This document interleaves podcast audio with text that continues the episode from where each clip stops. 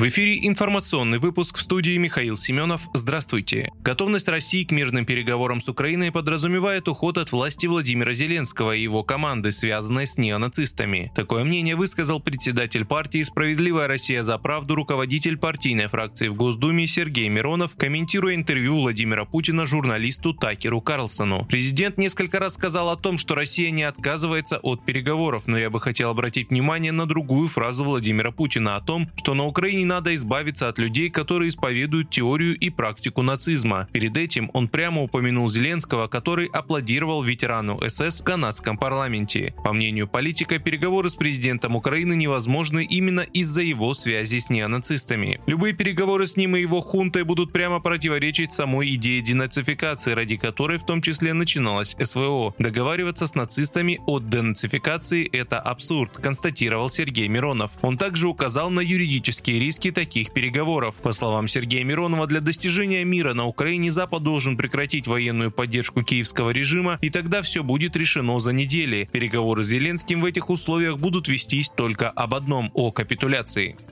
Пограничная служба Азербайджана заявила, что сегодня утром ее подразделения провели операцию возмездия. В результате был атакован пост вооруженных сил Армении. По утверждению азербайджанской стороны, армянские военные понесли серьезные потери. Минобороны Армении уже подтвердила атаку на свои позиции. По его информации, в результате обстрела ранения получили несколько военнослужащих. Напомню, 12 февраля МИД Азербайджана обвинил армянских военных в обстреле на границе. По данным министерства, был ранен один военнослужащий Госпогранслужбы Азербайджана. Азербайджана. Премьер-министр Эстонии Кая Калас объявлена в розыск в России следует из базы розыска Министерства внутренних дел. Уголовная статья, по которой она привлекается к ответственности и объявлена в розыск, не уточняется.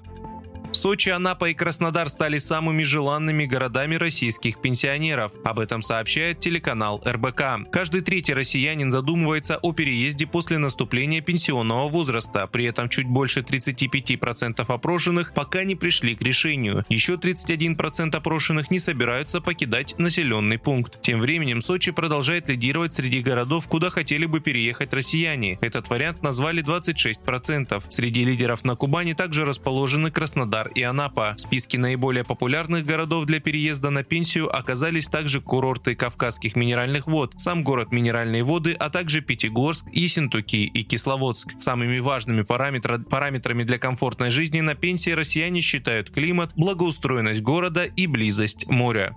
Вы слушали информационный выпуск. Оставайтесь на справедливом радио.